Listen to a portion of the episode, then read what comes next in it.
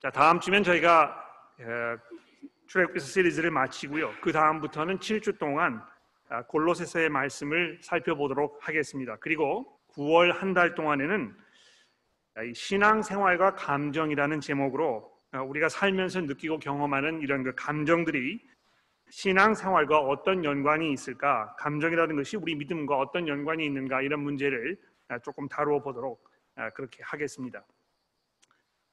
이제 오늘 본문 말씀인 출애굽기서 33장과 34장의 말씀으로 들어가 보도록 하죠. 여러분 그 평소에 사용하시던 성경을 꼭 앞에 펴 놓으시고 아, 본문의 말씀을 직접 눈으로 확인하시면서 설교를 들으시도록 제가 부탁을 드리고 싶습니다. 아, 지난주에도 말씀을 드린 것처럼 우리가 이 목사가 준비한 말을 듣는 것이 아니고 어, 하나님께서 성경을 통해서 우리에게 하시는 말씀을 듣는 것이 우리의 목적이기 때문에 여러분들이 이 본문 말씀을 잘 살펴보시면서 설교를 들으시는 것이 대단히 중요하겠습니다. 자, 지난주 32장은 이 애굽에서 구원을 받은 이스라엘 사람들이 신의 산 앞에서 산 위에 올라가 하나님과 대화를 나누고 있는 모세를 기다리지 못하고 금송아지를 만들어서 그 앞에 절하고 예배함으로 하나님의 진노를 불러일으킨 그런 비극적이고 정말 어처구니 없는 아, 그런 상황에 대해서 말씀을 하였습니다. 이 모사의 중보를 통해서 일시적으로 이스라엘 사람들이 하나님의 진노를 피할 수가 있었습니다만 과연 하나님께서 이 이스라엘 백성들을 어떻게 하실지에 대해서는 아직 분명하게 정해지지 않은 상태로 32장이 아, 끝나고 있는데요. 오늘 이 33장과 34장에서 비로소 이 사건이 어떻게 종결되고 있는지를 우리가 살펴보도록 할 것입니다. 자, 이 33장 1절의 말씀을 보십시오. 너는 내가 애굽 땅에서 인도하여 낸 백성과 함께 여기를 떠나 이렇게 본문이 시작이 되고 있습니다.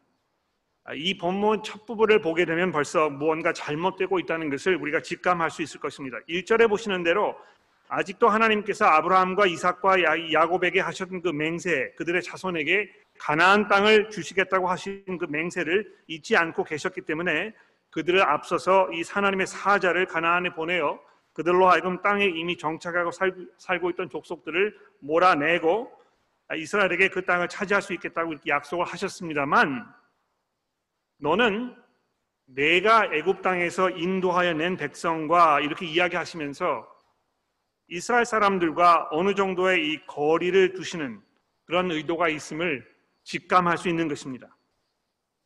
아닌 게 아니라 3절에 보십시오. 우리가 염려했던 대로 하나님께서 이렇게 말씀하지 않으십니까? 너희를 젖과 꿀이 흐르는 땅에 이르게 하려니와 나는 너희와 함께 올라가지 아니할 것이다. 너희는 목이 곧은 백성인즉 내가 길에서 너희를 진멸할까 염려함이니라 여러분 이 하나님의 말씀이 얼마나 이 청천벽력과 같은 하늘이 무너지는 것 같은 이 절망적인 이런 선언인지 여러분 우리가 이해해야 할 것입니다. 나는 너희와 함께 가나안 땅으로 올라가지 않겠다 하는 이 말씀이 무슨 말입니까? 이제는 이스라엘과 더 이상 함께하지 않으시겠다는 이런 심판의 선언인 것입니다. 하나님께서 이스라엘 사람들을 애굽에서 구원해 내시고 시내산 앞으로 부르셔서 그들에게 이렇게 약속하지 않으셨습니까? 모든 민족 중에서 너희는 내 소유가 될 것이고 너희가 내게 대하여 제사장 나라가 되며 거룩한 백성이 되게 하시겠다고 19장에서 말씀을 하셨었는데 그래서 하나님께서 이스라엘과 24장에서 이 계약을 맺으시면서 모든 여호와의 말씀을 우리가 다 그대로 준행하겠다 이렇게 이스라엘 사람들이 24장 7절에서 다짐하였던 것이죠. 그래서 하나님께서 그들 가운데 거하시겠다고, 그들과 동행하시겠다고, 그들을 떠나지 않으시겠다고 말씀을 하시면서 그들 가운데 거하실 수 있도록 성소를 지으라고 까지 이렇게 명령하셨던 것입니다. 그래서 우리가 지난 몇 주 동안 살펴본 대로 25장부터 31장까지 아주 방대한 분량을 할애해서 이스라엘이 이 회막과 제사장을 통해서 어떻게 하나님 앞에 나아갈 수 있을 것인가, 그들이 어떻게 하나님과 관계를 맺고 그 은혜 안에 살 것인가를 이렇게 설명하지 않았습니까? 그런데 이 금송아지를 만드는 이 사건, 이 최악의 선택, 이 선택이 얼마나 좋지 않은 선택이었는지 하나님께서 이 우상 숭배의 문제를 얼마나 심각하게 받아들이셨는지 지난주에 이어서 오늘 이 본문 첫 부분에서도 다시 우리가 확인해 볼 수 있지 않습니까? 나는 너희와 함께 올라가지 아니하리니 너희는 목이 곧은 백성이니라. 내가 너를 길에서 진멸할까 염려함이라 여러분 이 이스라엘은 하나님의 이 말씀이 얼마나 심각한 이런 말씀인지 자기들이 처한 이 상황이 얼마나 심각한 상황인지를 아주 분명하게 이해했던 것 같아요. 그래서 4절 말씀해 보십시오. 백성이 이 준엄한 말을 듣고 슬퍼하여 한 사람도 자기의 몸을 단장하지 아니하니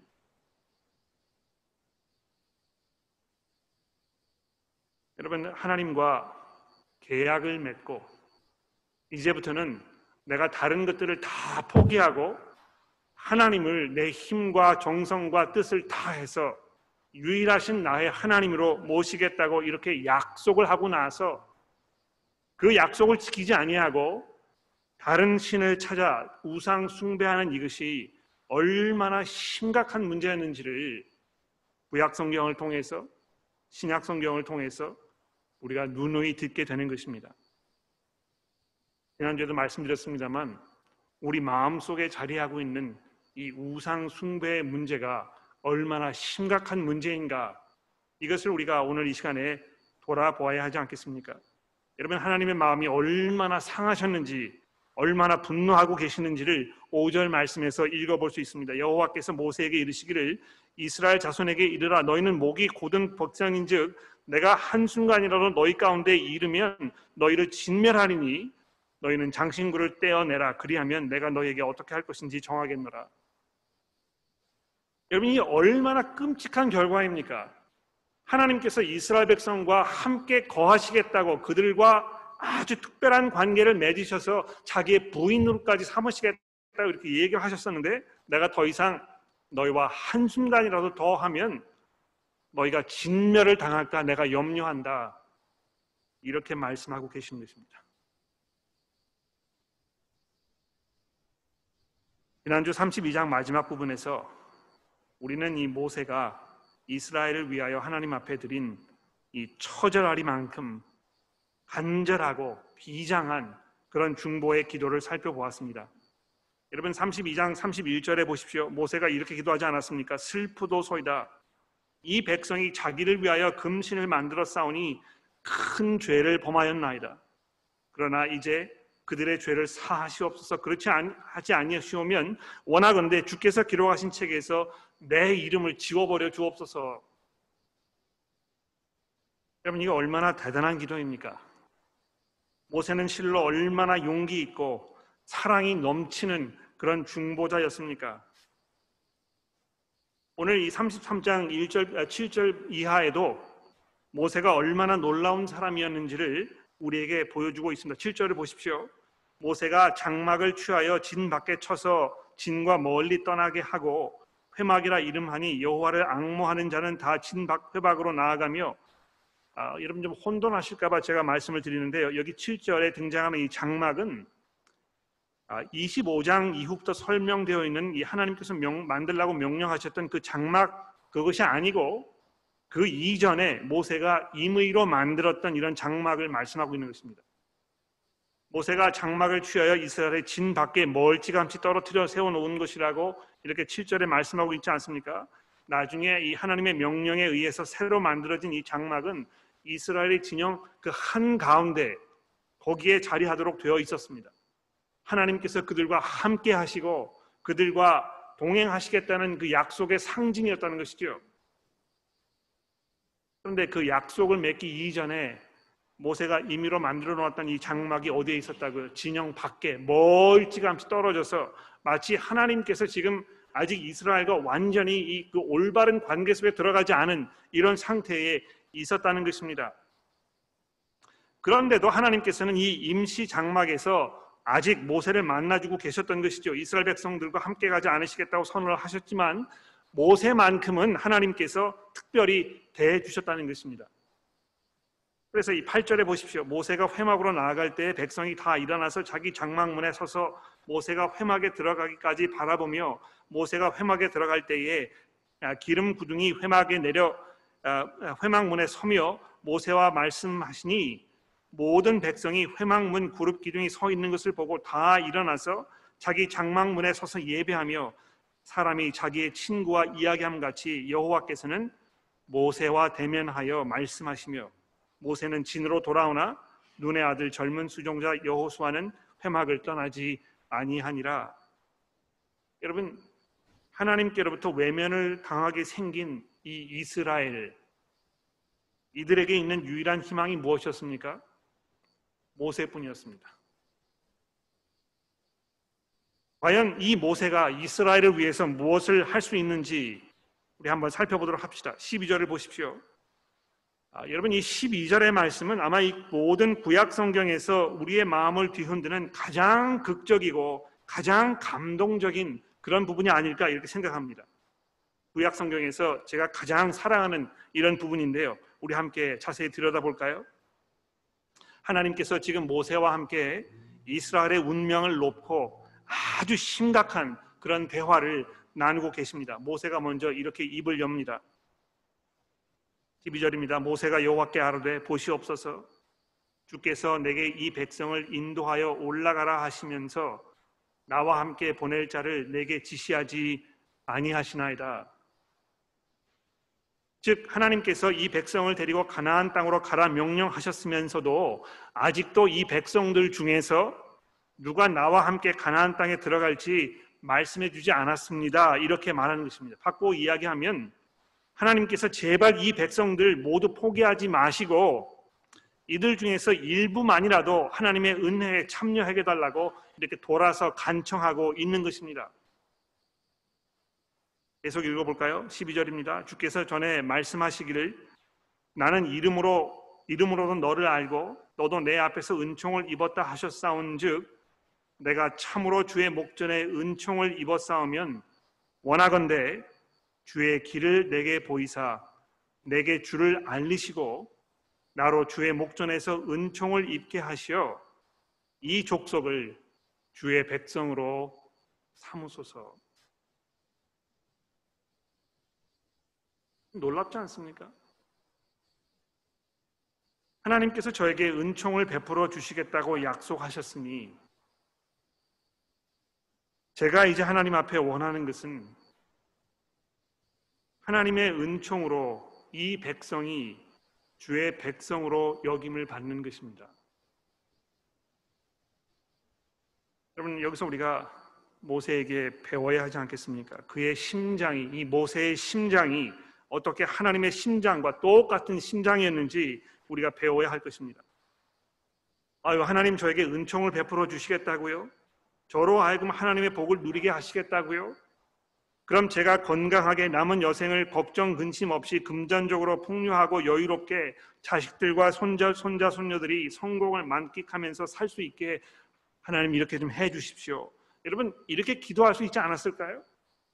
더군다나 하나님께서 모세에게 내가 이스라엘 백성들을 다 멸하고 너로 하여금 다시 시작하겠다 이렇게 이야기하셨기 때문에 모세가 그렇게 기도할 수 있었을 거예요. 보통 사람들이 늘 그렇게 하나님 앞에 기도하지 않습니까? 서로 기도 제목을 나눌 때 보통 우리가 나와 내 가족이 잘 먹고 잘 살게 되는 이 복을 달라고 기도하지 않습니까? 그러나 모세의 마음은 그런 것은 안중에도 없고요. 오직 그 백성 이스라엘을 위해서 간구하고 있는 것입니다.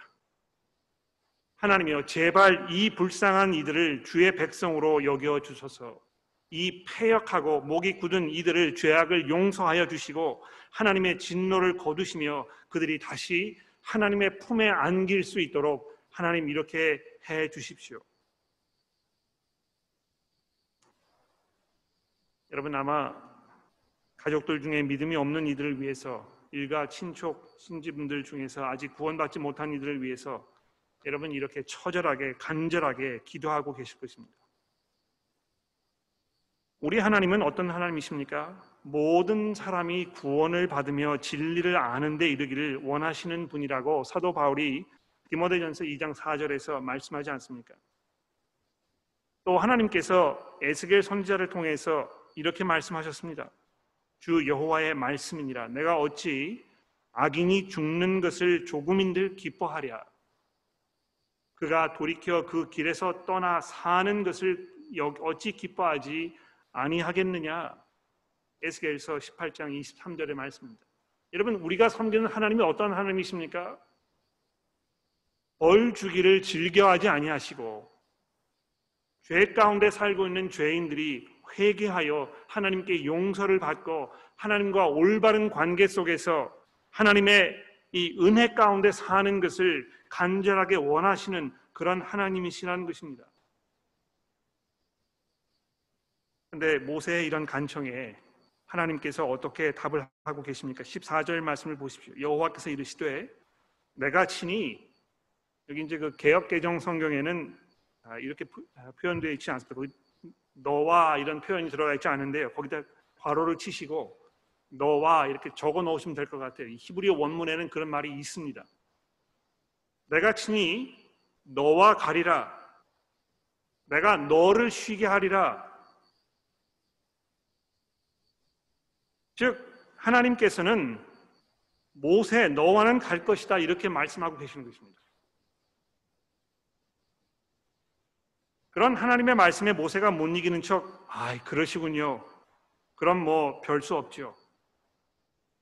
그럼 제가 일단 하나님의 이 모든 은총을 저 혼자 누리는 것으로 알겠습니다.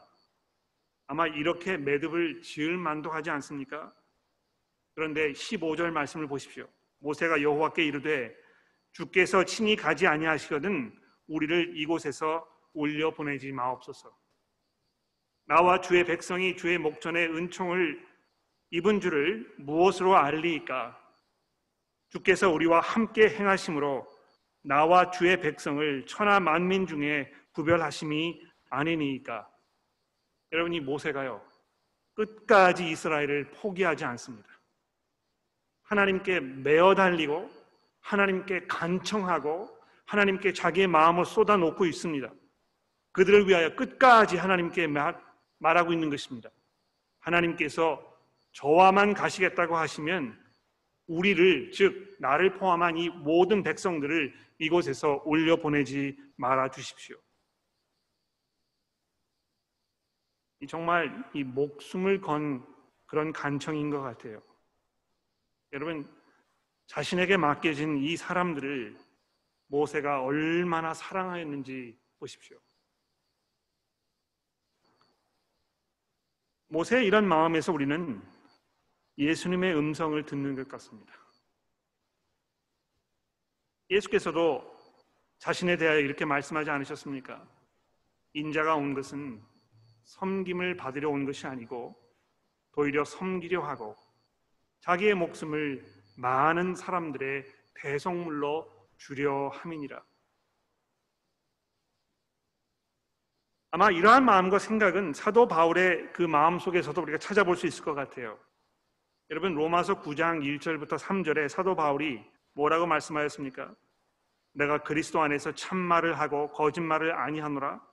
나에게 큰 근심이 있는 것과 마음에 그치지 않는 고통이 있는 것을 내 양심이 성령 안에서 나와 더불어 증언하노니 나의 형제 곧 골육의 친척을 위하여 내 자신이 저주를 받아 그리스도에게서 끊어질지라도 내가 원하는 바라 이렇게 하면서 자기 동족 이스라엘 사람들의 구원을 위하여 하나님 앞에 간절하게 기도하고 있는 것을 볼 수 있습니다. 여러분 신앙이 자라고 믿음이 깊어지며 그리스도의 제자로서 성, 성도로서 성숙해진다는 것이 뭘 말하는 것입니까? 그것은 근본적으로 예수를 닮아가는 것이며 예수를 닮아가면 닮아갈수록 더더욱 남을 사랑하여 그의 구원을 위해서 내가 할 수 있는 최선을 다하는 것입니다. 이것은 때로 상대방의 무례함이나 신중하지 못한 언행을 오래 참음으로 너그러이 인내하는 것을 의미합니다. 감정적으로 맞대응하지 아니하고 돌아서서 그를 위해서 하나님 앞에 간절한 마음으로 기도하는 것을 의미하는 것입니다. 우리가 물론 만나는 음식을 서로 나눠 먹기도 합니다만 그보다 한 걸음 더 나아가서 하나님의 말씀을 서로 먹이기 위하여 그 사람과의 대화 속에서 하나님의 말씀에 대한 내용을 담기 위하여 수고하고 노력하는 것을 의미하는 것입니다. 예수 그리스도를 닮아간다는 것이 다른 사람의 구원을 위하여 내 자신을 내어놓는 이런 삶을 말한다는 것입니다. 자, 여러분 모세의 이런 간청 마치 그 아브라함의 사건이 생각나지 않으십니까? 소돔과 고모라를 두고요. 아브라함이 그렇게 기도했잖아요. 하나님, 50명의 의인이 있으면 그래도 멸하시겠습니까? 45명이 있으면 멸하시겠습니까? 40명이 있으면 멸하시겠습니까? 30명은 어떠십니까?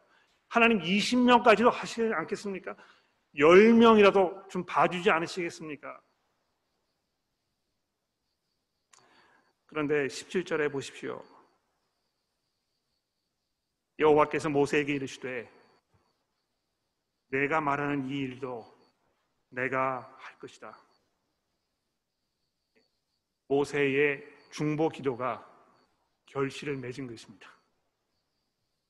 더 이상 너와 함께하지 않을 것이다 이렇게 하셨던 그 하나님의 마음을요 모세가 지금 자기의 중보 기도를 통해서 이 처절하리만큼 간절한 기도를 통해서 하나님의 마음을 움직이고 있는 것입니다.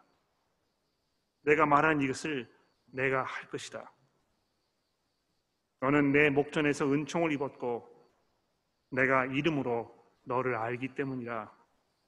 다시 말해서 하나님께서는 원래 이스라엘과 더 이상 관계를 유지하지 않기로 마음을 먹으셨지만 모세의 기도를 통해서 이스라엘을 위하여 그토록 간절하게 하나님께 간구하는 그대로 그들과 다시 함께 하시겠다고 마음을 돌리신 것입니다. 여러분 이 하나님께서 얼마나 마음이 너그러우시고 인자하심이 풍성하신 하나님이십니까? 이처럼 오래 참으시고 인내하시며 용서하시는 이 하나님은 얼마나 좋은 하나님이십니까? 이 시점에서 이 본문 말씀은요, 이 중보자로서 참 놀라운 모습으로 우리 마음에 깊은 감동을 주었던 모세의 모습으로부터 하나님께로 그분의 이 한없이 넓고 그 풍성함과 인자하심으로 그 초점이 넘겨가고 있습니다. 여러분, 이 모세의 간청도 대단합니다만 하나님의 너그러우심이 더 놀라운 것입니다. 여러분 바로 이것이 하나님의 영광입니다. 여러분이 영광이라는 말을 문자적으로는 신령한 빛이라 이런 뜻인데요. 사실 우리가 이 단어를 매우 자주, 자주 사용합니다만 그 뜻이 무엇인지 정확히 이해하면서 사용하지 않는 것 같아요. 특히 하나님의 영광이라고 하였을 때 어떤 것을 염두에 두고 쓰는 것인지 우리가 어렴풋이나마 짐작은 하지만 그 의미를 분명하게 설명하기가 쉽지가 않습니다. 여러분 이 영광이라는 말은 쉽게 말하자면 어떤 사람이나 사물의 가장 뛰어나고 훌륭한 면 또는 성격 이런 것을 의미하는 것입니다. 예를 들어서 이 시드니라는 도시의 그 영광 이게 무엇입니까? 아름다운 하버와 해변가, 푸르고 맑은 가을 하늘 이런 것 아닙니까? 시드니를 대표하고 대변하는 가장 중요하고 상징적인 면을 말하는 것입니다. 그렇다면 하나님의 영광은 어디에서 찾아볼 수 있습니까? 하나님의 가장 찬란하고 훌륭한 면은 과연 어디에서 발견할 수 있는 것입니까? 여러분 이 18절에 모세가 원하는데 주의 영광을 내게 보이소서 이렇게 이야기하고 있는데요. 그 간구에 대해서 하나님 뭐라고 대답하십니까? 이 구절 말씀해 보십시오. 여호와께서 이르시되 내가 내 모든 선한 것을 내 앞에 지나가게 하고 여호와의 이름을 내 앞에 선포하리라. 나는 은혜가 아, 은혜를 베풀 자에게 은혜를 베풀고 극률이 여길 자에게 극률을 베푸느니라. 여러분 바로 이것이 우리 하나님의 영광입니다.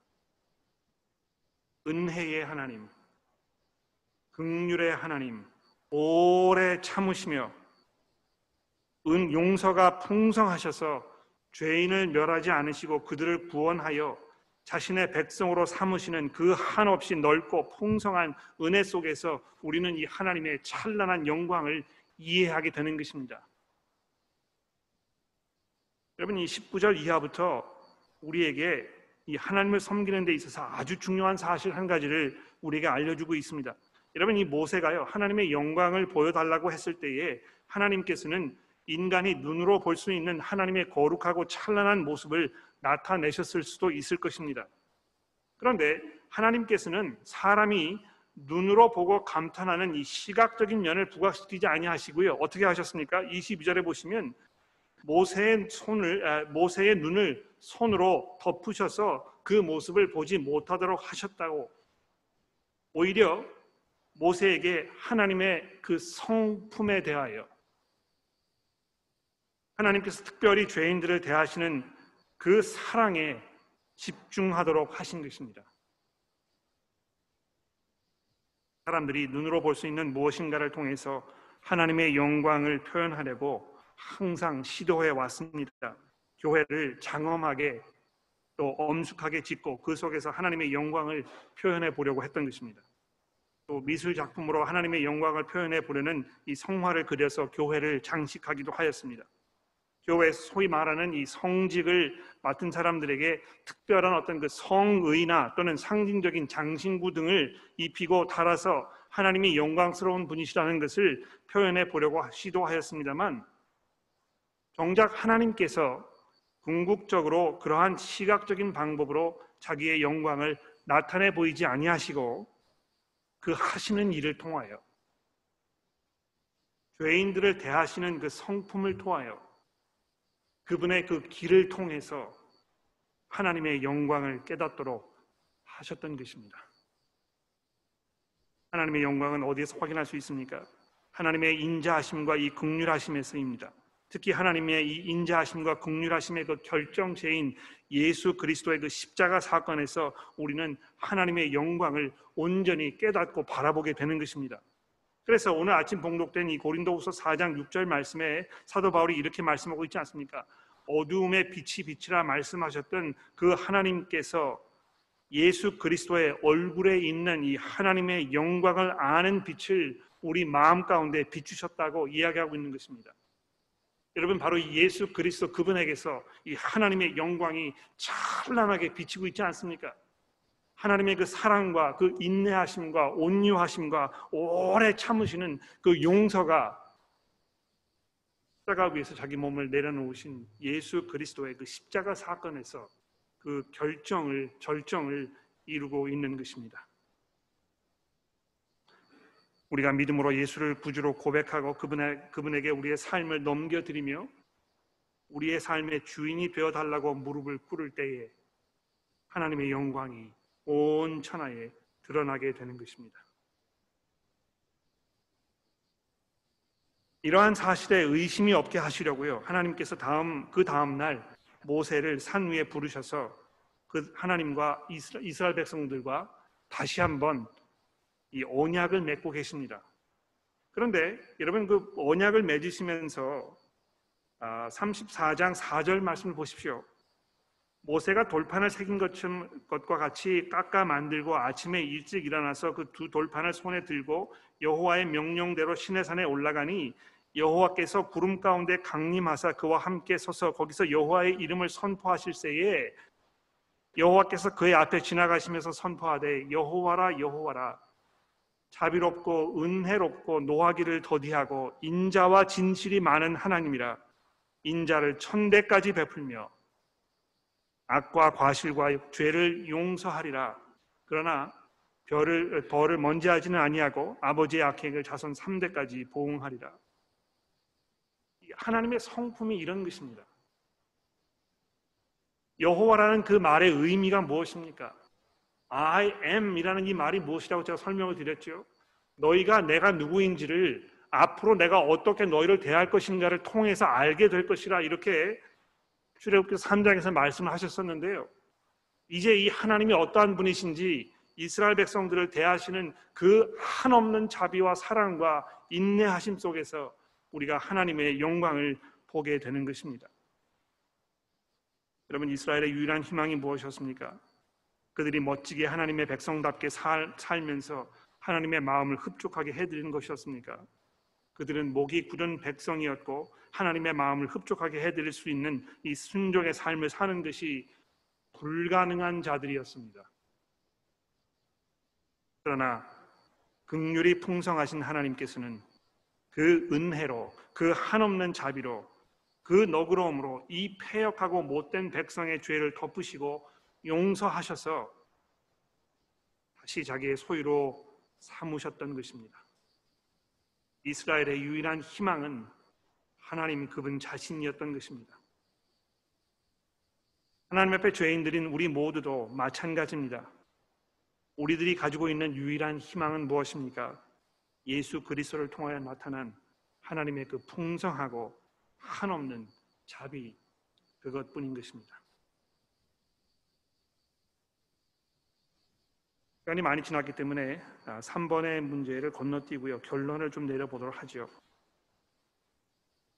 오늘 본문 내 마지막 부분에 보면 모세가 하나님과 얼굴을 마주보고 말씀을 나누었기 때문에 그의 얼굴에서 광채가 났다고 어, 그리고 이스라엘 사람들은 그런 모세의 모습을 두려운 마음으로 바라보았다고 설명합니다. 여러분 이 34장 29절 말씀도 보실까요? 모세가 그 증거 두 판을 손에 들고 시내산에서 내려오니 그 산에서 내려올 때 모세는 자기가 여호와의 말 여호와와 말하였으므로 말미암아 얼굴 피부에 광채가 나나 깨닫지 못하였더라. 아론과 온 이스라엘 자손이 모세를 불러 아, 볼 때에 모세의 얼굴 피부에 광채가 남을 보고 그에게 가까이 하기를 두려워하였더니 모세가 그를 부름에 아론과 회중이 그 모든 어른 아, 어른들이 모세에게 오고 모세가 그와 말하니 그 후에야 온 이스라엘 자손이 가까이 오는지라 모세가 여호와께 시내 산에 가서 아, 자기에게 이르신 말씀을 다 그들에게 명령하고 모세가 그들에게 말하기를 마치고 수건으로 자기 얼굴을 가렸더라. 그러나 모세가 여호와 앞에 들어가서 함께 말할 때에는 나오기까지 수건을 벗고 있다가 나와서는 그 명령하신 일을 이스라엘 자손에게 전하며 이스라엘 자손이 모세의 얼굴에 광채를 보므로 모세가 여호와께 말하러 들어가기까지 다시 수건으로 자기 얼굴을 가렸더라. 여러분 모세가 이런 모습을 보였다는 것이 굉장히 놀라운 일이 분명합니다만 오늘 아침에 읽은 이 고린도후서 3장과 4장의 말씀은 그것보다 더 놀라운 사실을 우리에게 말씀해 주고 있습니다. 우리가 다 수건 벗은 얼굴로 거울을 보는 것 같이 주의 영광을 보매 이렇게 되어 있습니다. 즉 다시 말해서 그 하나님의 온전하고 완전하고 찬란한 그 영광을 이제 아주 분명하게 예수 그리스도를 통해서 바라보게 되었다는 것입니다. 그런데 그 영광을 바라보았을 때요, 우리에게 어떤 일이 일어난다고요? 와 같은 형상으로 변화하여 영광에서 영광으로 이르니 곧 주의 영으로 말미암음이니라. 여러분 우리가 이 예수 그리스도의 그 얼굴에 있는 이 하나님의 영광의 광채를 보게 되면 보게 될수록 우리가 그분처럼 변화된다는 것입니다. 이 은혜와 극률이 풍성하신 이 하나님의 성품이 여러분과 저의 마음 가운데도 자리하게 되어서 우리가 그분의 그 모습으로 영광에서 영광으로 이르게 된다는 것입니다. 사실 신앙생활을 오래 하시면서 하나님 앞에 말씀 가운데 사셨던 사람들이 어떤 모습으로 살았는지 우리는 잘 알 것입니다. 인자하고 인내하며 너그럽고 죄인들을 위하여 자기의 이 삶을 희생할 줄 아는 이러한 사람들이 곧 복음을 이해하고 복음 가운데 살며 하나님의 영광의 자리로 나아가는 그러한 사람들이라는 것입니다. 그리고 여러분,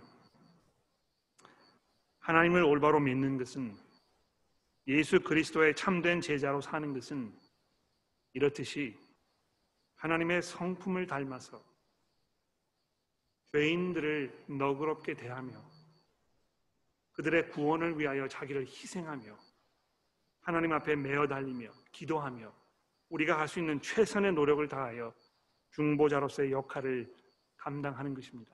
우리 교회의 성도 여러분들께서 그러한 모습으로 신앙의 성숙이 있는 성장하는 그런 삶을 살게 되시기를 간절히 기도합니다. 기도하겠습니다. 하나님 아버지 감사합니다. 오늘 하나님의 영광에 대하여 살펴보았습니다. 인자하시고 은혜가 풍성하시며 오래 참으시고 죄인들을 벌- 벌하지 아니하시는 그 하나님의 영광을 우리가 바라봅니다. 우리가 그 하나님의 은혜에 의지하게 하시고 저희들도 그 영광을 예수 그리스도의 얼굴에서 바라보며 우리로 변화하게 하여 주옵소서. 저희들의 삶을 통해서 하나님의 그 인자하심이 예수 그리스도의 그 능력이 나타나도록 도와주옵소서. 우리의 구주이신 예수 그리스도의 이름으로 간절히 기도합니다. 아멘.